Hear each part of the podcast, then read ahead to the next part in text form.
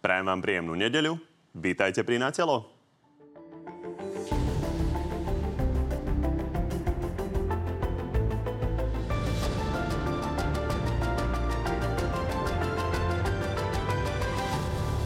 Koalícia napriek opozičným protestom schválila zmeny v trestnom zákone, ktoré znižujú tresty za krádeže aj korupciu.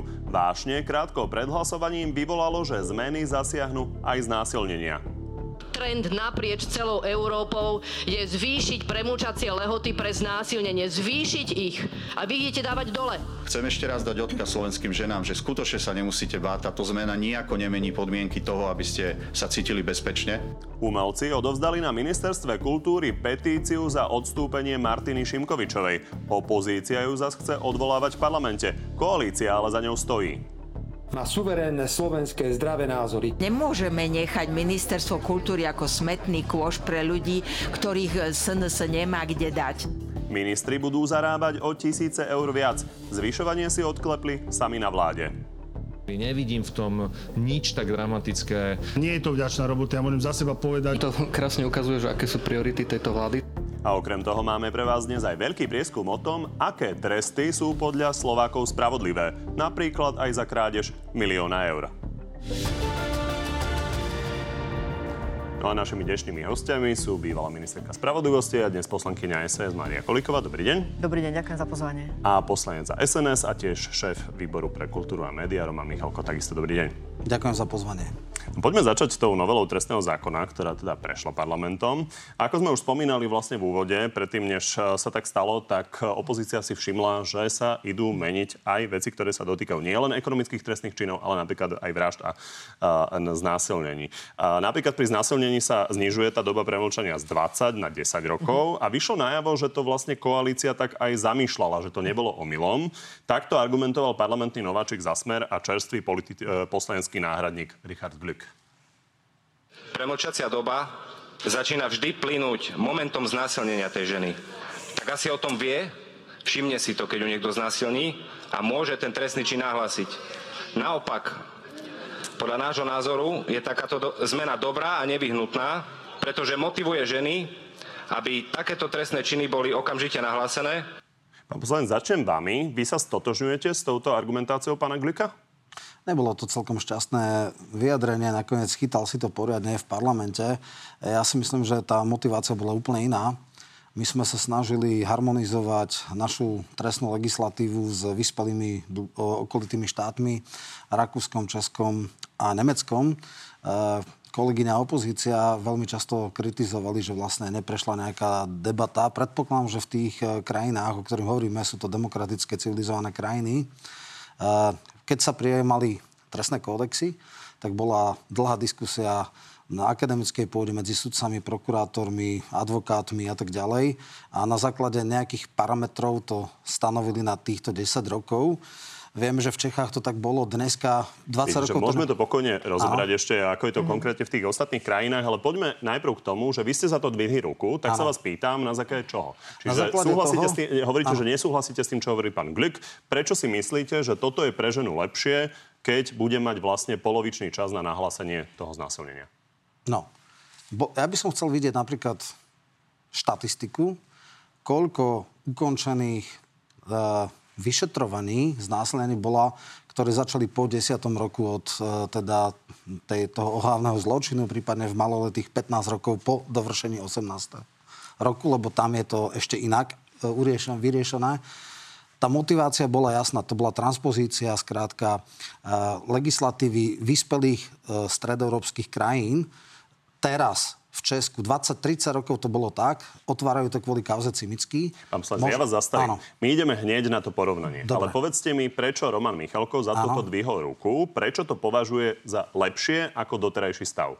Preto, lebo ja nie som špecialista na trestné právo a keď to v vyspelých krajinách tak je, tak to vzniklo pravdepodobne po dlhej diskusii odborníkov, ktorí si uzrozumeli alebo dohodli sa na tom, že je to takto štandardné. Jednoducho, dobre, my musíme z texaského a neviem, saúdsko-arabského a severokorejského práva na európske.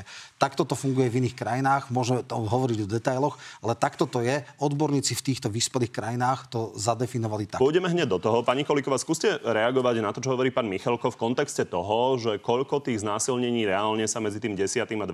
rokom toho premlčania tej doby reálne podarilo vyšetriť a odsúdiť hlavne. Ja by som k tomu dala iné číslo a to je to, že viac ako 80% žien na Slovensku neohlási násilie. Neohlási.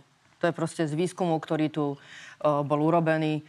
Jednoznačne z neho vyplýva, že ženy nemajú dôveru v systém ochrany ich práv, aj to, ako prebieha celé vyšetrovanie. Však máme tu kauzy, ktoré sú aj medializované. Posledná kauza je medializovaná, ktorá súvisí vlastne s takýmito praktikami na zverenkyni trénera, nevieme z tenisu, nevieme vlastne ten prípad dokončiť a je zrejme, že tu nefunguje to nastavenie pre obeť, aby jednak keď stane sa taká vec, je samozrejme u hrubý cynizmu, čo tu povedal pán poslanec Glück, že by si žena niečo všimla alebo nevšimla, to vôbec nie je o tom. Ak dojde k násiliu, tak prvé, čo je, že žena sa, alebo tá obeť, však jedná sa samozrejme aj obete, ktoré sú maloleté, tak v prvom rade sa proste musí dať dokopy. Že ako s tým vôbec dokáže žiť. To je prvá vec. Ale ja to len sa, že poďme, toto treba povedať, aby sme tomuto dobre rozumeli. Prvé, čo tá žena rieši, je po takomto nechutnom ataku na jej... na jej základ dôstojnosti je, ako s tým dokážem ďalej žiť. Dokážem s tým ďalej žiť ako? A to, že či vôbec ohlási ten trestný čin, no, tak to súvisí samozrejme s tým, že v rámci z toho, ako sa vysporiada s takýmto atakom, tak že dojde k bodu, keď si povie, no je na mieste toho páchateľa postaviť pred súd. Buď preto, že si povie, to bude aj tá bodka, ako sa s tým ja nakoniec vysporiadam, že tá spravodlivosť platí, alebo si povie, že a naviac je to dôležité aj pre iné ženy, ale to od každého prípadu je veľmi osobité. Súvisí to aj s tým. Rozumiem. Samozrejme, ste to na druhú stranu, nielen pán Michelko, ale aj zvyšok koalície hovorí, že... Ale to bolo povedané veľa klamstiev. Môžem sa ešte vyjadriť? Pôjdeme hneď k tým premlčacím dobám a porovnaniu, len chcem vás poprosiť, vzhľadom na to, že naozaj koalícia spomína tento argument, koľko je takýchto prípadov? Vy ste boli ministerkou spravodlivosti, čiže ak niekto také číslo má, tak ho budete vedieť vy. Ale ja neviem povedať číslo žien, ktoré nenahlásili ten trestný čin. Viem vám povedať 80% z tých prípadov, ktoré sa stali, tak proste ženy ich nenahlásia. To vám viem povedať, to je jednoznačné. K tomu medzi 10. a 20. rokom že či sa to týka jednotiek prípadov, desiatok prípadov, stoviek prípadov. To vám ani neviem povedať. Aj neviem, či vôbec také štatistiky existujú s ohľadom na to, že doteraz nemáme prepojený celý systém dát, ktoré súvisia s vyšetrovaním vôbec trestných činov a až po koniec súdneho konania. Bohužiaľ. Preto množstvo takýchto dát neexistuje. Ale to, čo je jednoznačne zrejme, a to vieme všetci, ktorí sa venujeme tej téme, a teda nie sme tu hrubí cynici, ale chceme, aby sa objasňovali tie trestné činy, je, že tá lehota musí byť dostatočne dlhá. A pán Michelko, prepáčte, ale vás sklamú. Aj minister spravodlivosti, aj tá advokát. Jednoznačne vás sklamú ohľadom tých premlčacích lehôt. Dostaneme sa k tomu, ale tie lehoty proste sú nepravdivé, že také sú v Českej republike. Pokojne reagujte, ale ideme postupne, aby sme si len pripomenuli, čo povedal minister Susko. Presne. Nech sa páči. Premlčacia doba, či sa pozrieme do Českej republiky, Rakúska alebo Nemecka, je takisto 10 rokov. Čiže opätovne ide len o harmonizáciu, tak ako pri trestných sadzbách, o harmonizáciu aj premlčacích lehôt. No, ja som si všimol, že vy ste prevzali ten argument. Áno. A vám sa viete, že nie je pravdivý? Nie celkom takto. Nedá sa to úplne dať identicky, pretože sú skutkové podstaty, napríklad sexuálne násilie. Sú nejaké súbežné tresty, že napríklad znásilnenie s ťažkými zdravotnými následkami alebo s následkom smrti. Tam sú samozrejme predlžacie dohody iné. Nie sú úplne identické. A dobre, samozrejme dá sa to ono, ale v zásade je to tak. A v zásade teraz vidíme krásny prípad veľmi medializovanej kauzy Cimický. V Čechách 25-30 rokov boli tieto trestné trestné kodexy až teraz sa začínajú otvárať na základe toho, že verejne známa osoba mala nejaké delikty v dávnych ešte v Bohniciach v 90. rokoch a tak ďalej. Čiže áno, otvárajú sa, ale takto to bolo. A teraz dobre, my keby sme išli, mne to vyšetrovali jednu vetu. Keď by sme išli do detailov, nikto by to nechápal, lebo je to veľmi komplikované. Tam sú tie rôzne tabuľky, čiže buď urobte samostatnú debatu s špičkovými odborníkmi čiste na to, my sa tomu strátime. Mne to vysvetľovali ľudia. A bolo to veľmi komplikované. Ja som si to pripravil tak, aby to všetci pochopili. Ja takisto.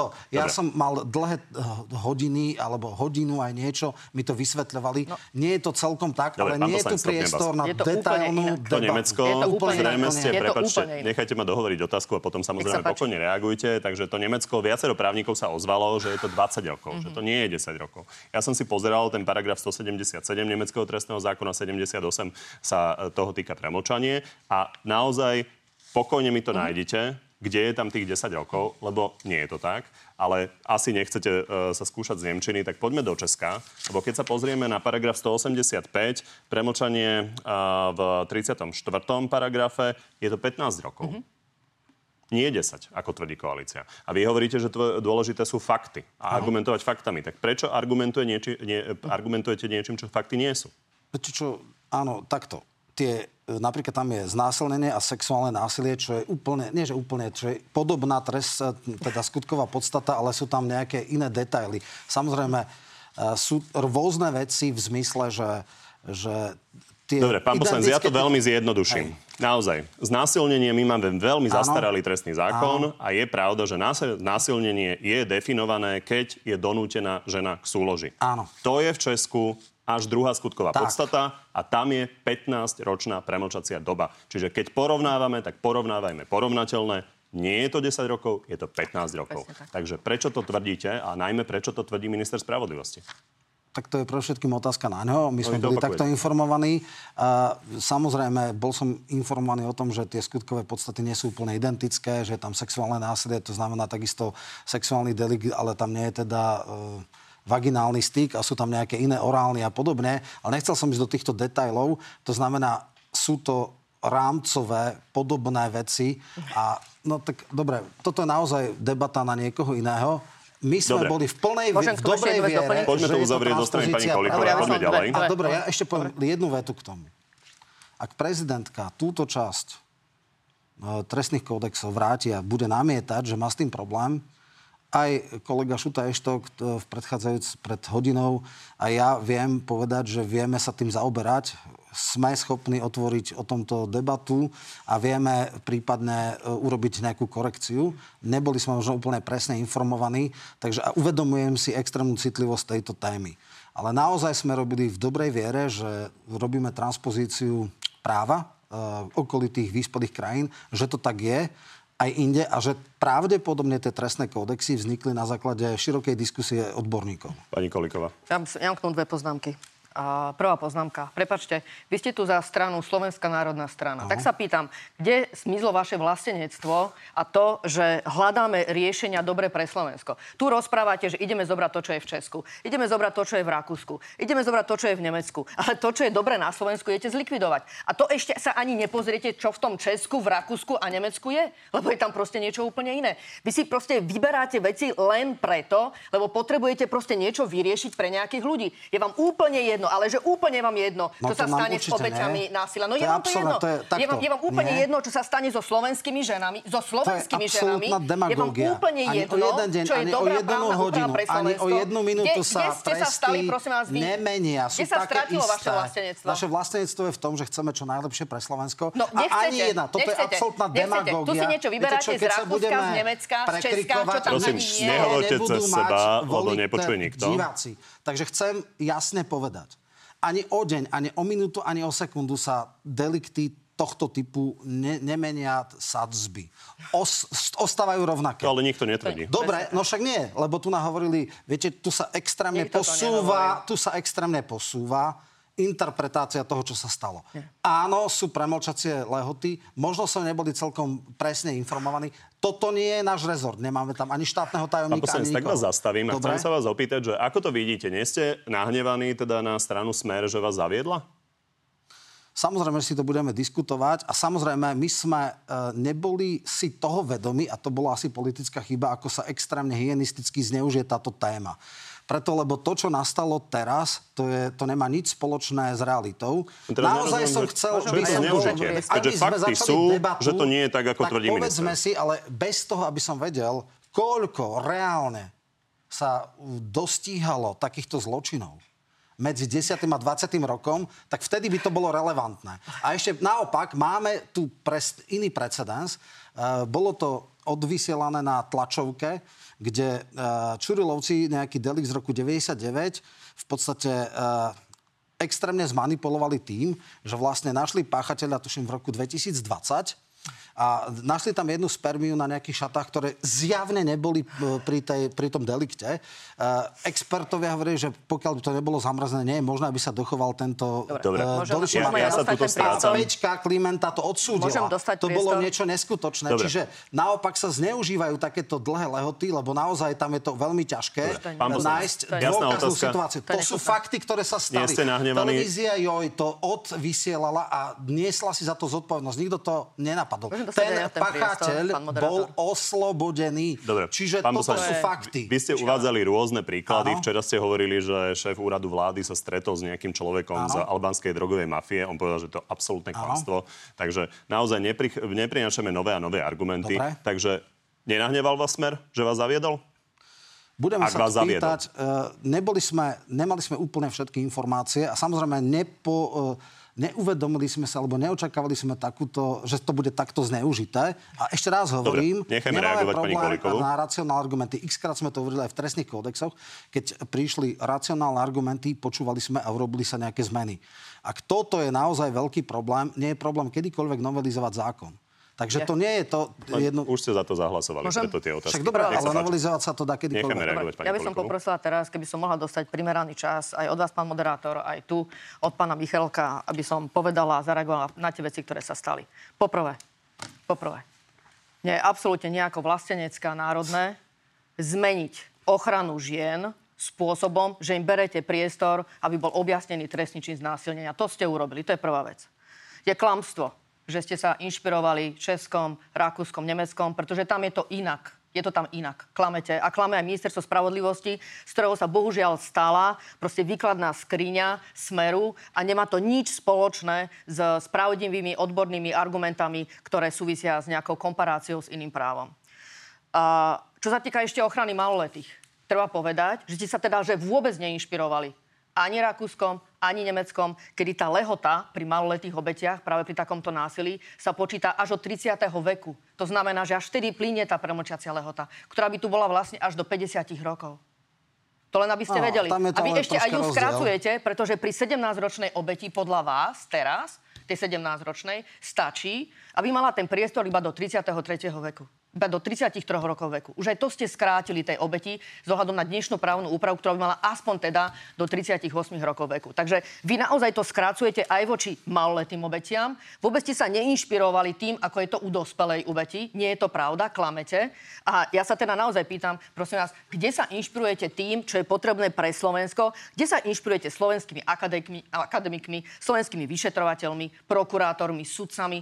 A ešte k tomu, že tu nie je nejaká vecná debata. Vy ste boli vopred upozornení. Pani poslankyňa Števulová z Progresívneho Slovenska vopred dala vedieť, avizovala to ešte začiatkom tohto týždňa aj pánovi Gašparovi, aj ministrovi Suskovi. Vyzerali vtedy prekvapení, neurobili preto nič, priniesli nový pozmeňovací návrh, vôbec ho nezmenili, ale naopak, vy ste zrazu retoriku v rámci tretieho čítania posunuli, že to tak chcete a ešte, keď sme o tom chceli diskutovať, v treťom čítaní. V treťom čítaní sa môže hovoriť iba o legislatívno-technických pripomienkach. To bolo fatálne zlyhanie predsedajúceho schôdze, pretože tam sa vôbec nemá hovoriť o obsahu. To je absurdné. Dobre, môžem neskákať do rečí? Dobre, môžem toto dokončiť, lebo to je vážne. Môžem to dokončiť. Tak ale troma vetami, lebo už sme mali podobný priestor ako pán Michalko. To tretie čítanie bolo dôležité, aby sme upozornili, čo bolo v pozmeňovacích návrhoch, aby sme upozornili tiež na nové skutočnosti, ktoré súviseli s premočacou lehotou. A vy ste po dvoch príspevkoch, po dvoch z 54 zastavili celú debatu. Po dvoch.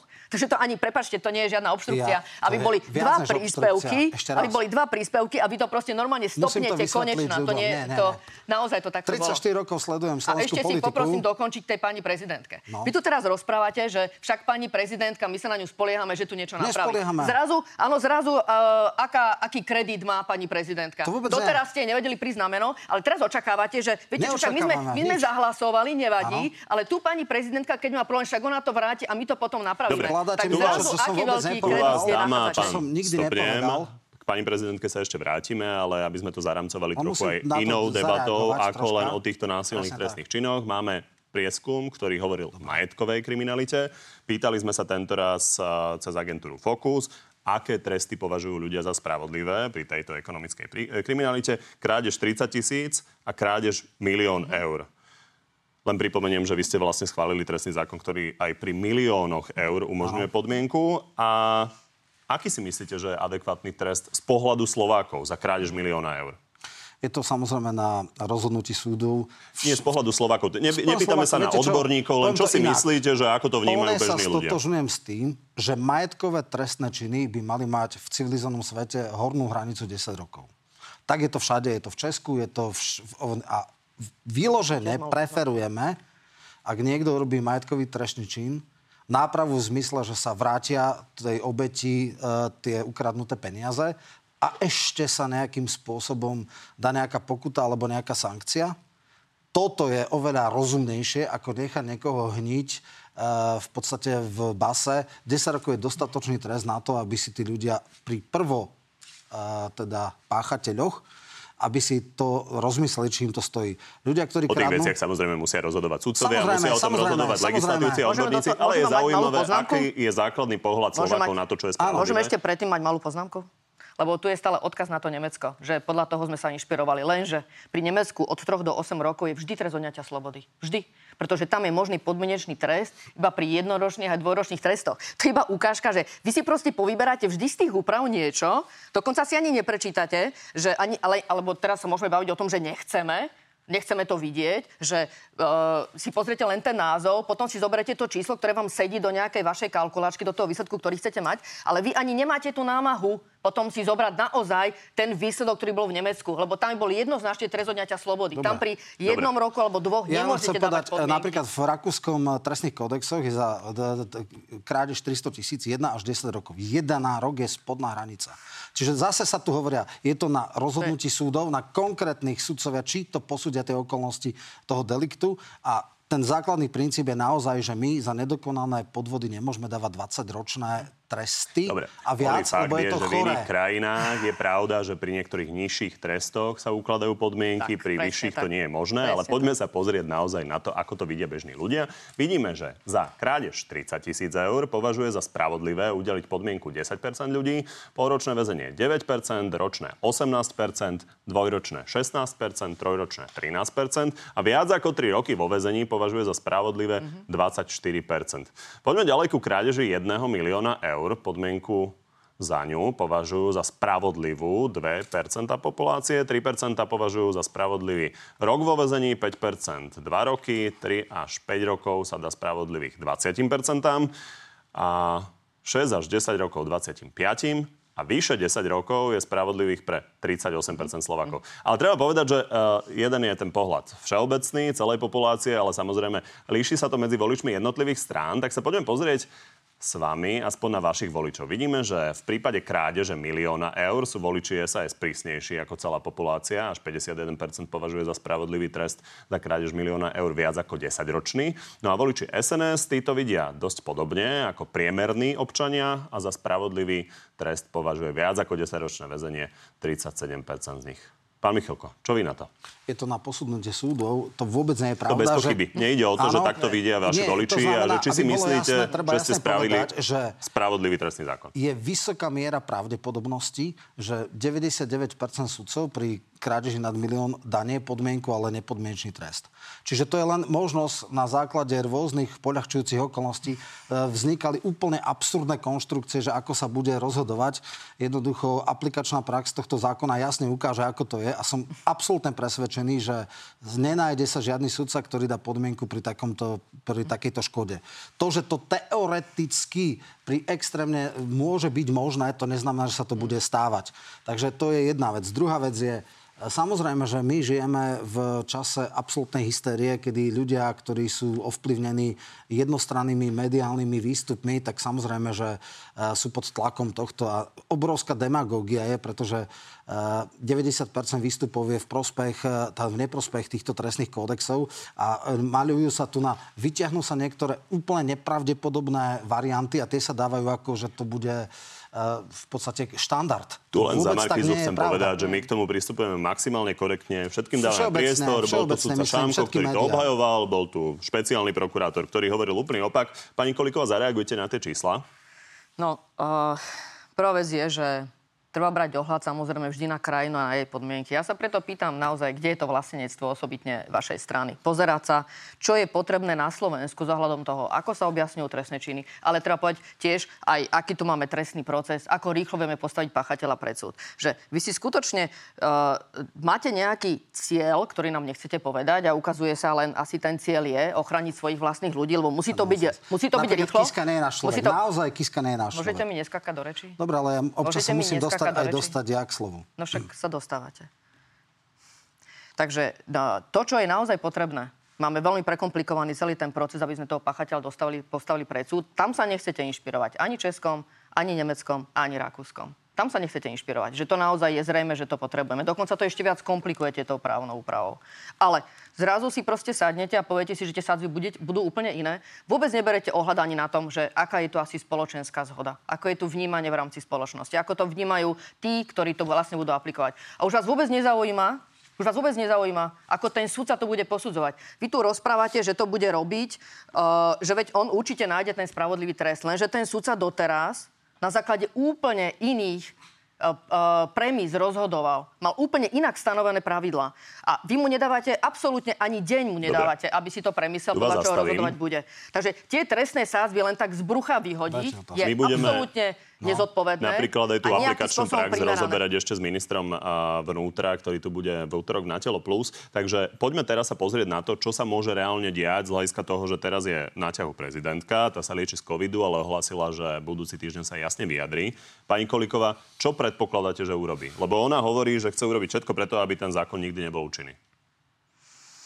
Ja si myslím, že urobí dobré rozhodnutie, aby dala čo najväčšiu šancu a priestor na to, aby bol takýto výsledok, aby ten zákon účinný nebol. Pretože ak ten zákon bude účinný naozaj čo len sekundu, tak tu pán Michelko hovorí, však oni možno niečo ponapravajú niekedy v budúcnosti. Ale naozaj sa stane to, že vražda Daniela Tupého už nebude môcť byť nikdy postavená pred súdom. Dobre, vy ste sa pousmiali, že urobí všetko preto, takže čo predpokladáte? Predpokladáte, že napriek tomu, že kritizuje ten návrh, tak ho nakoniec vo finále podpíše, aby tým dala viac času ústavnému súdu na to, aby mohol prípadne o ňom rozhodnúť? Je to samozrejme jedna z úvah, ktorá je veľmi legitímna. Pán poslanec, čo urobíte v takom prípade? Ak by prezidentka, ktorá naozaj kritizovala tú novelu trestného zákona, podpísala a tým pádom by to išlo na ústavný súd. Potom je to na ústavnom súde.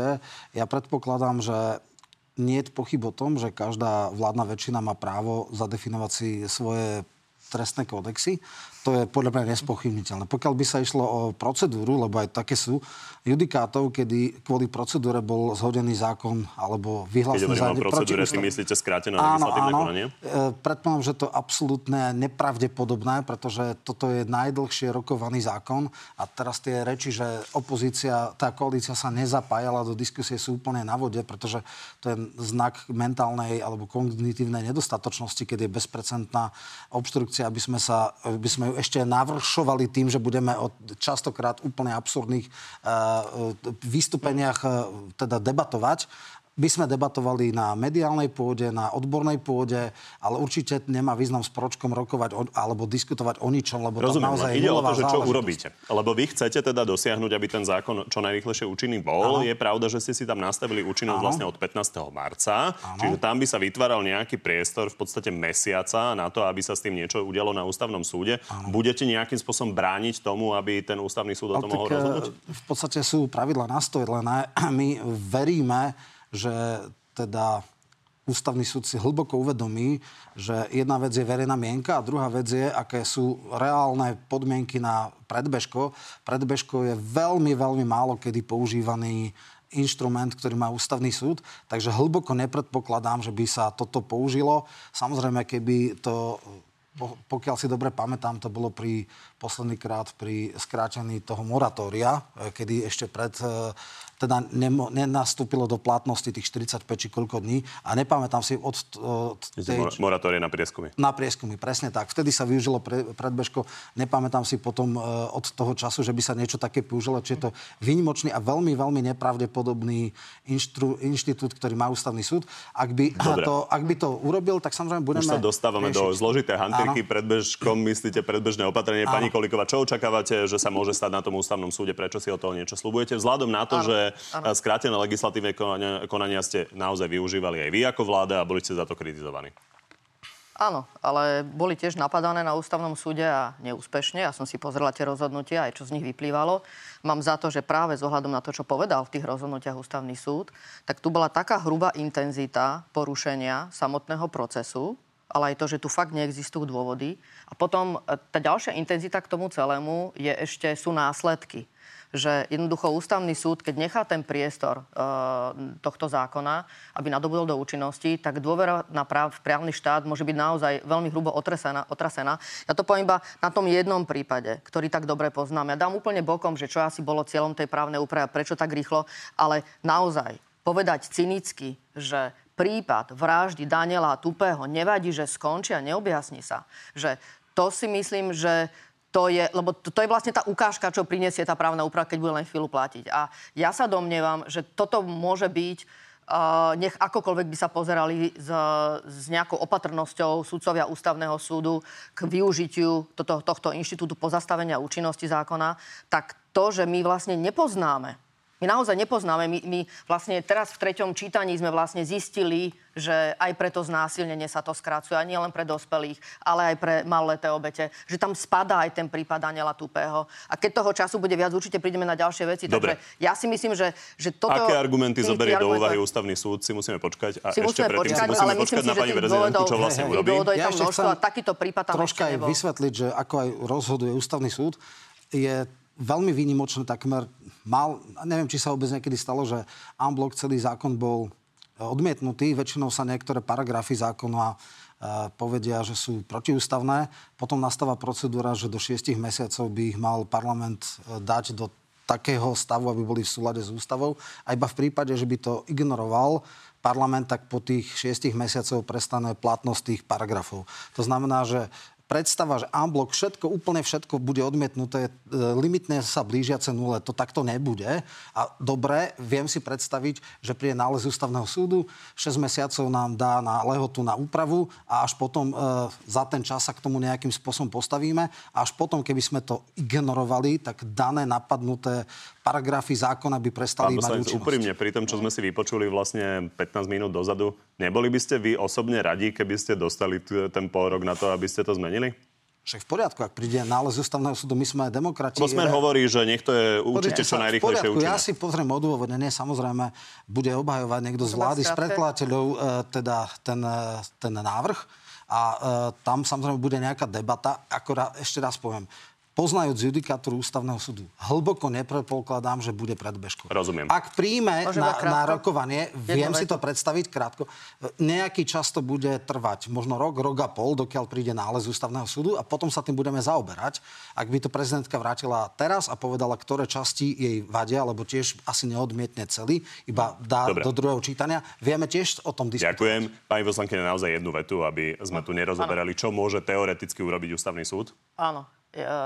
Ja iba k tomu samotnému zákonu, že takáto vec ešte na ústavnom súde nebola aby vlastne posudzoval otázku, že tak rozsiahly zákon, čo je vlastne nový trestný zákon, či je v poriadku, aby prišiel minister a pod pazuchou s takýmto návrhom a chcel s vládou, aby zo dňa na deň vlastne pomaly to bolo prijaté v parlamente. Že vlastne podľa mňa aj o tom bude hovoriť ten ústavný súd. Dobre, že či, to bude vaša argumentácia ako opozície. Že, viete, lebo to do budúcna, ja iba poviem príklad, že to potom do budúcna môžeme čakať, že od komunizmu tu nemáme nový občiansky zákonník, takže takto to môžu robiť teraz aj minister. Hej, že ja si myslím, že aj tomuto bude čeliť. Jedna vec je táto procedúra, len pripomínam, že naozaj Matovičovej vláde bolo vytýkané, akým spôsobom ste používali skrátené legislatívne konania.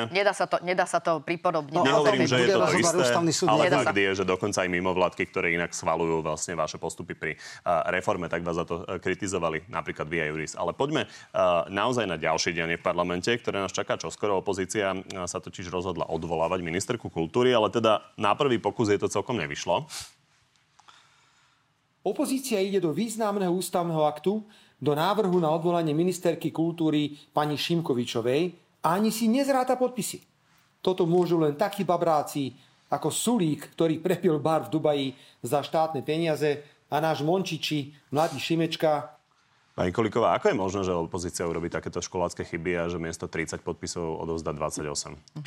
No, ja som sa už k tomu viackrát vyjadrila, aj mi to úprimne ľúto a považujem to naozaj za hanbu.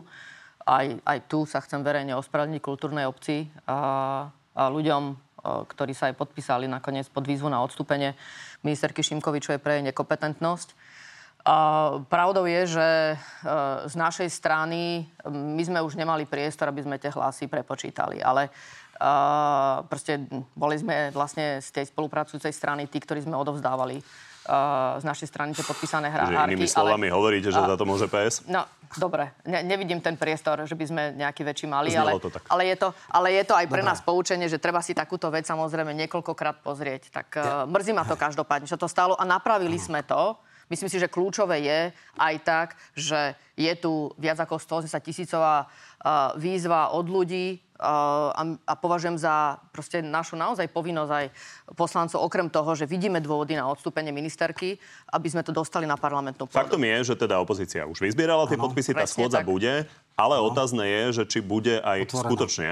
Bude? No, takto. Treba povedať najprv veci, ktoré bežní ľudia nevedia. Najprv musím povedať, že som sa pýtal učiteľky prvého stupňa, že kde sa učia do 30, už druháci vedia, takže to tiež ukazuje mentálnu úroveň našej opozície, ale dobre. Na druhý krát sa do tých 30 dorátali. Učia sa.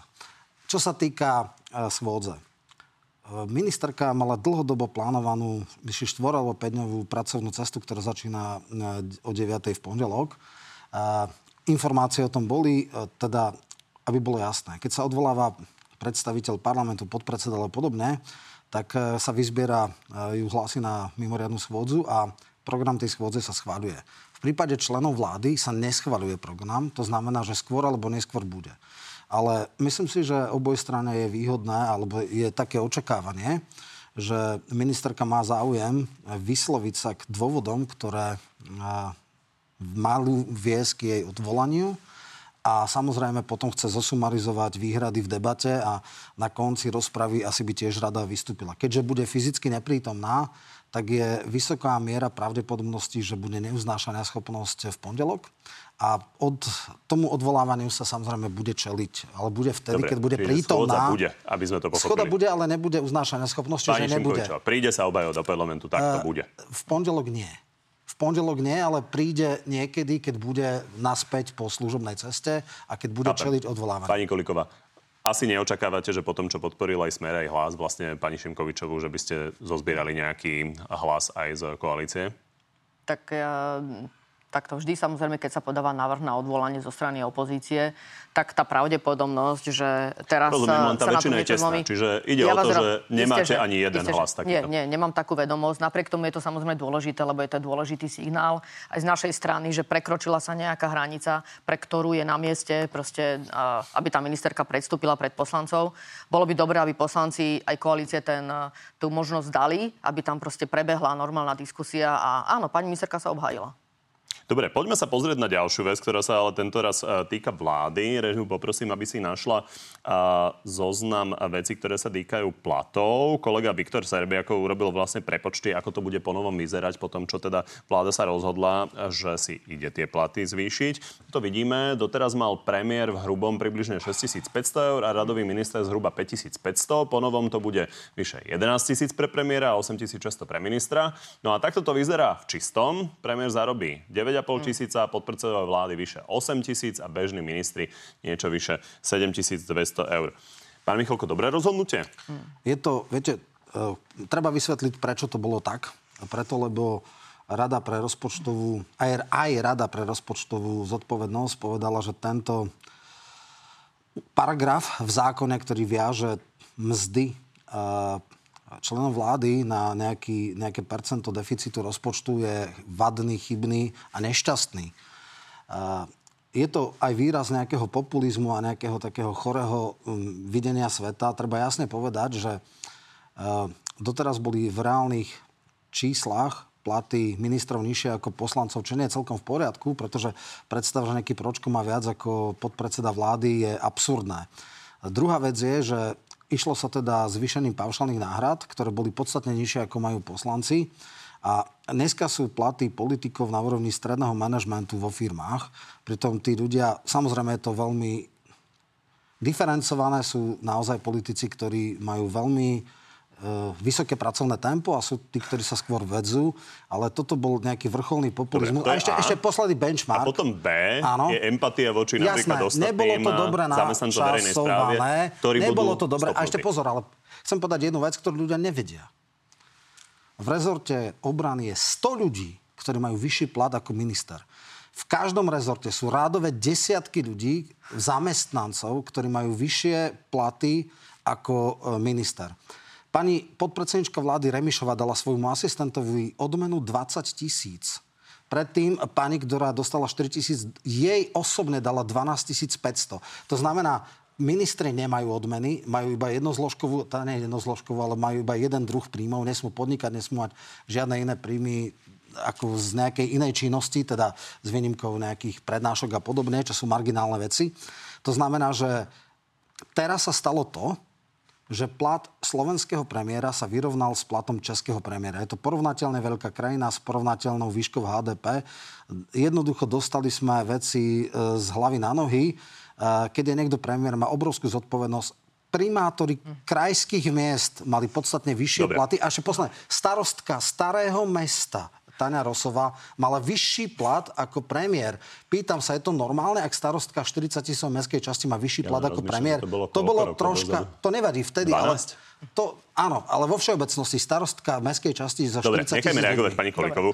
Len ešte poznamenám, že pán Taraba s pani Remišovou sa navzájom si vymieniali, že kto mal aké vysoké odmeny. Ja pani Remišová hovorila príklady od pána Tarabu. Ona tej istej osoby dá 12 500. Nechajme reagovať pani Kolíkovú. Dobre.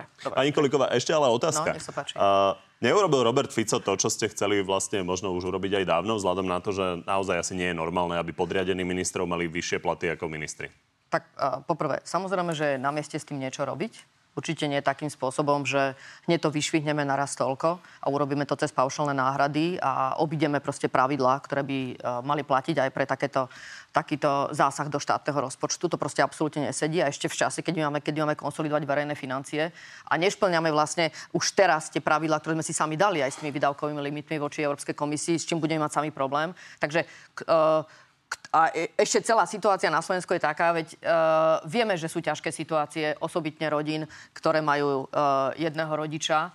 A tak tam sa neponáhlame s nejakým balíkom naozaj adresných opatrení. Neponáhlame, toto nepotrebujeme riešiť, ale toto potrebujeme šmahom ruky vyriešiť nejak okolo. A prepáčte, ešte naviac riešite 3 štátnych tajomníkov tam, kde naozaj ich netreba. Akože to mi príde už úplne absurdné. To už bude naozaj absurdné. Samozrejme, zvýšovanie platov ministrov. Staráme sa o svojich ľudí, aby mali miesta, aby mali vysoké platy. Zvýšovanie platov ministrov nebude nikdy asi populárne, ale v každom prípade chcem sa len teda opýtať, keby to bolo na Márii Kolíkovej, tak vy by ste to dvihli, ale menej. Poprvé, nešla by som takýmto spôsobom, že cez paušálne náhrady, treba to normálne priznať, že to je normálne riadna odmena so všetkým, čo k tomu patrí. To si myslím, že to je prvá vec. Nerobí to tak, že... Tak, ale musíte zmeniť ústavný zákon o rozpočtovej zodpovednosti. No, dobre, preto... No, tak... Máte ústavnú väčšinu? No, dobre. Takže ja systémovo myslím, sa to nedá. Takže poprvé, prišli ste za nami sa o tom vôbec rozprávať? Tak nie. Vieme, aký bol výsledok. Hej, ale to vôbec neviete, aký bol výsledok. Keby za vami prišli, že chcú zmeniť túto časť v zákone o rozpočtovej zodpovednosti a že im pomôžete dvihnúť si platy, tak by ste boli za. Ja hovorím, že by sme sa určite o tom rozprávali, lebo je to vážna téma. Vieme, že s tým treba niečo robiť. Ale dobre, ani neprišli. Tak poďme ešte k prezidentským voľbám. Rozprávať tu, že viete, je to zložité, tak sme o to ani neurobili, obli sme to takto okolo a postreli sme sa o svojich ľudí. Hej, dobre, poďme k prezidentským voľbám. Štefan Harabín už vyhlásil, že v druhom kole v žiadnom prípade nepodporí Petra Pellegriniho a že vyzve svojich voličov, aby ostali doma. Pán Michelko, vy ste ako Slovenská národná strana, vy ste členom, ale Slovenská národná strana avizovali, že teda idete nejakým spôsobom rokovať s pánom Harabinom. Tak ako to dopadlo? Je možno, že pán Danko sa vzdá ešte v jeho prospech? Je tam nejaká dohoda, nazvime to, že pakt o neútočení. A v prvom kole chce sa dneska... Ona dvakrát kontumačne nešla do týchto volieb a samozrejme tieto voľby okrem výsledku majú aj nejaký mediálny priestor a schopnosť alebo možnosť prezentovať vízie, názory a tak ďalej. A odísť bez toho je zbytočné. Respektíve bola by to chyba. Uvidí, aké budú prieskumy. Predpokladám, že v všetkých typoch médií, v novinách, časopisoch, YouTube kanáloch, v televíziách bude možno 40-50 debát a tie ukážu trend. Tie ukážu trend, kto sa chytí, kto sa nechytí, kto bude z tej národno-konzervatívnej ponuky najviac rezonovať. No a potom, dobre, ak tie trendy budú zlé... Zatiaľ ako doteraz, že pán Harabín má výrazne vyššie preferencie ako pán Danko, tak je možné, že tak sa pán Danko zdá v jeho prospech. Áno, ja nevylučujem túto možnosť, že skrátka nepôjde do poslednej míle, ale že v nejaký čas, týždeň, 10 dní pred voľbami sa povie, nebudeme trieštiť tieto sily a odporúčime iného kandidáta. Dobre, tak poďme na záverečnú rubriku. Pán Michelko, vy ste nováčik v tomto smere. A viem. Áno, nie, zvládnete. To. Samozrejme, pokúsim sa. Pani poslankyňa, zvládnete. Áno, nie. Otázky sú absolútne korektné. Sú ťažké, ale dá sa na ne bez problémov odpovedať. Áno, nie. Začnem pánom Michelkom. Vráťme sa k novele trestného zákona, o ktorej vyšlo až na poslednú chvíľu najavo, že sa mení aj premlčanie vražd a znásilnení. Úprimne, necítite sa kolegami zo Smeru kvôli tomu podvedení? Nepadol by som podvedený, nemal som úplne všetky informácie. Pani Kolíková, ak by ste boli v koži prezidentky, podpísali by ste napriek výhradám novelu trestného zákona, aby ste tak dali ústavnému súdu viac času na možné stopnutie jej účinnosti? Tak toto je teda prekérne. Už ste na to odpovedali. Teraz len áno, nie. Asi skôr áno. V rozhlase... Teda to je podpísala, hej? Áno. V Rozhlase ste včera tvrdili, že vyšetrovateľ Ján Čurilla je priamo osobne zodpovedný za nevyšetrenie vraždy Daniela Tupého a on už oznámil, že vás bude žalovať. Ste si istí, že to na súde ustojíte? Nebol som presný, Čurilovcov som myslel. Teraz bol v jednom týždenníku reportáž o tom, ako čiže sa to dalo. Je možné, že som nebol úplne presný. Môžem k tomu niečo povedať? Nie. Lebo považujem to za dôležité. Považujem to za dôležité aj pre ochranu pána Čurilu. Budeme mať divácké otázky, kde sa ľudia na to pýtajú. On tam proste nebol žiadnym vyšetrovateľom. Vôbec nič v tej veci nerobil. Tam bol ale znaky. Vysvetlíme si to v diváckych otázkach. Toto bola jasná otázka. Pani poslankyňa. Ministri si tento týždeň schválili zvýšenie platov a argumentovali aj tým, že ich pre zmrazenie mali nižšie ako poslanci. Ak by ste boli vo vláde, hlasovali by ste osobne proti? Teraz proti čomu? Proti zvýšeniu, tak ako ho navrhli. Že by sme to predsa len dávali tým ústavným zákonom? To ak myslíte? By ste tam sedeli pri tom, čo Robert Fico navrhol, boli by ste proti? Nie, áno, za takýto spôsob sa mi nepáči. Týmto spôsobom paušálnych náhrad určite nie. V prípade, že by Martina Šimkovičová opustila kreslo ministerky kultúry, mali by ste záujem ju nahradiť? To je otázka na vedenie strany a tak ja sa v žiadnom prípade... Či máte takú ambíciu? Čo je viacero kompetentných ľudí, určite nebudem ja hovoriť. Toto bolo krajné, akože... Dobre, tak podobná na pani Kolíkovú. Je vylúčené, že budete kandidovať za predsedničku SAS? Ja sa k tomu vyjadrím najprv k svojim členom, prepačte. To znie ako nie je vylúčené. Vyjadrím sa k členom, prepačte. Ďakujem, že ste prišli do Markízy. Ďakujem pekne. Ďakujem. Z dnešného Na telo je to všetko. Pri ďalšom sa vidíme opäť v nedeľu. Na útorok popoludní máme pre vás v pravidelnom čase na TV novinách Na telo plus. Tentoraz s ministrom vnútra Matúšom Šutajom Eštokom. Príjemný zvyšok nedele.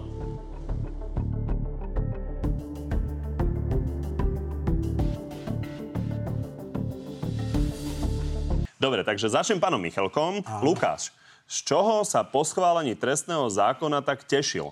Prešiel mu nejaký trestný čin? Nie, v žiadnom prípade. Išlo o to, že jeden extrémne úmorný proces, najdlhší v dejinách slovenského parlamentarizmu, skončil. Ja len neviem, či som to dobre videl, ale mal som pocit, že vy ste tak víťazne dvihli ruku. Pretože to bolo, neviem, 23 rokovacích dní, už to bolo extrémne úmorné, chceli sme to všetci mať za sebou a jednoducho po tom treťom čítaní, ktoré vôbec nemalo tak vyzerať, ako vyzeralo, lebo to neboli legislatívno-technické veci, tak už sme toho mali dosť, už to skončilo, jednoducho to trápenie skončilo. Ivan, povalili ste Hegerovú vládu, aby sa mohol vrátiť Smer a aby sa zrušila špeciálna prokuratúra a znížila sa premlčacia doba za trestné činy znásilnenia. Už ste teraz spokojná?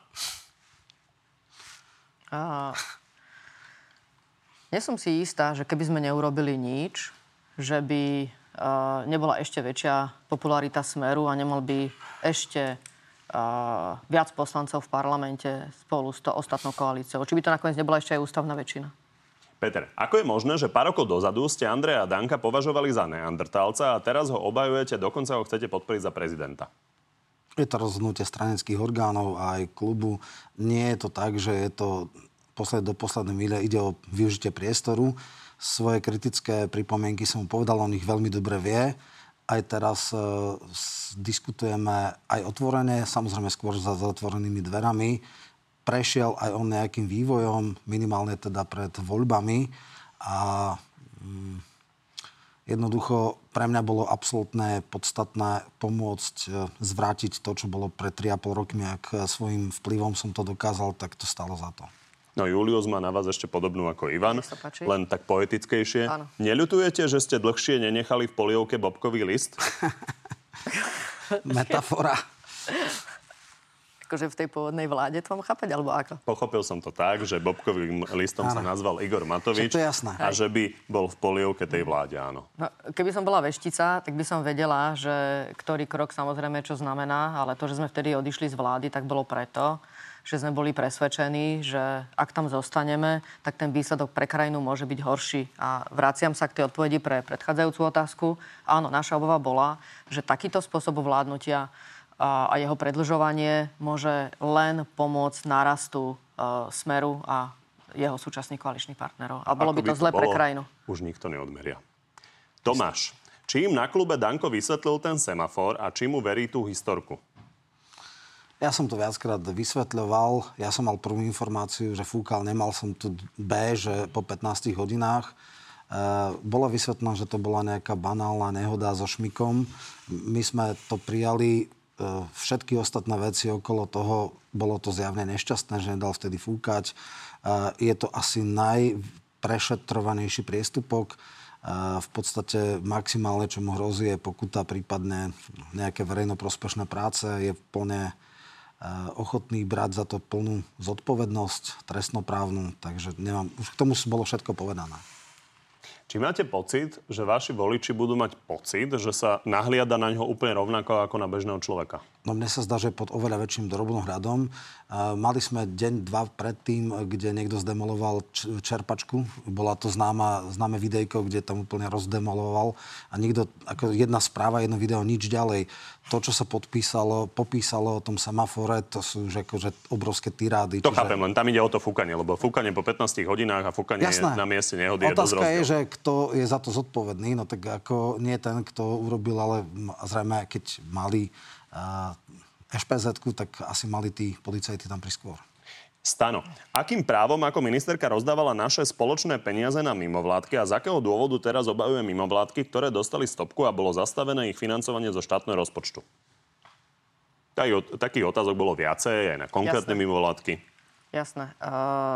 Každopádne o tom vždy rozhodujú komisie. Ja si myslím, že nemal by do toho priamo politicky zasahovať minister a malo by to rešpektovať nejaké princípy právneho štátu a tolerancie menšinám. A len vtedy sme demokratický štát. Nemám vedomosť, že by akékoľvek rozhodnutie, ktoré by sa urobilo v ministerstve spravodlivosti, nebolo s týmto v súlade. Jitka, či budú vo vláde presadzovať dekriminalizáciu TISA, ktorú propagoval? To bolo úplne vyťahnuté z kontextu. Ja som hovoril o ľudovom retribučnom súdnictve, ktoré nemalo nič spoločné s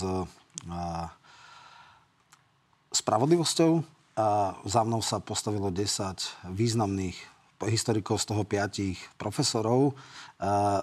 Naozaj to moje vyjadrenie bolo na odbornej pôde a malo úplne iný kontext, takže toto je samozrejme provokácia, ale nič také sa samozrejme nepripravuje. Marko, viete si predstaviť spoluprácu s Hlasom aj po tomto všetkom? Neviem.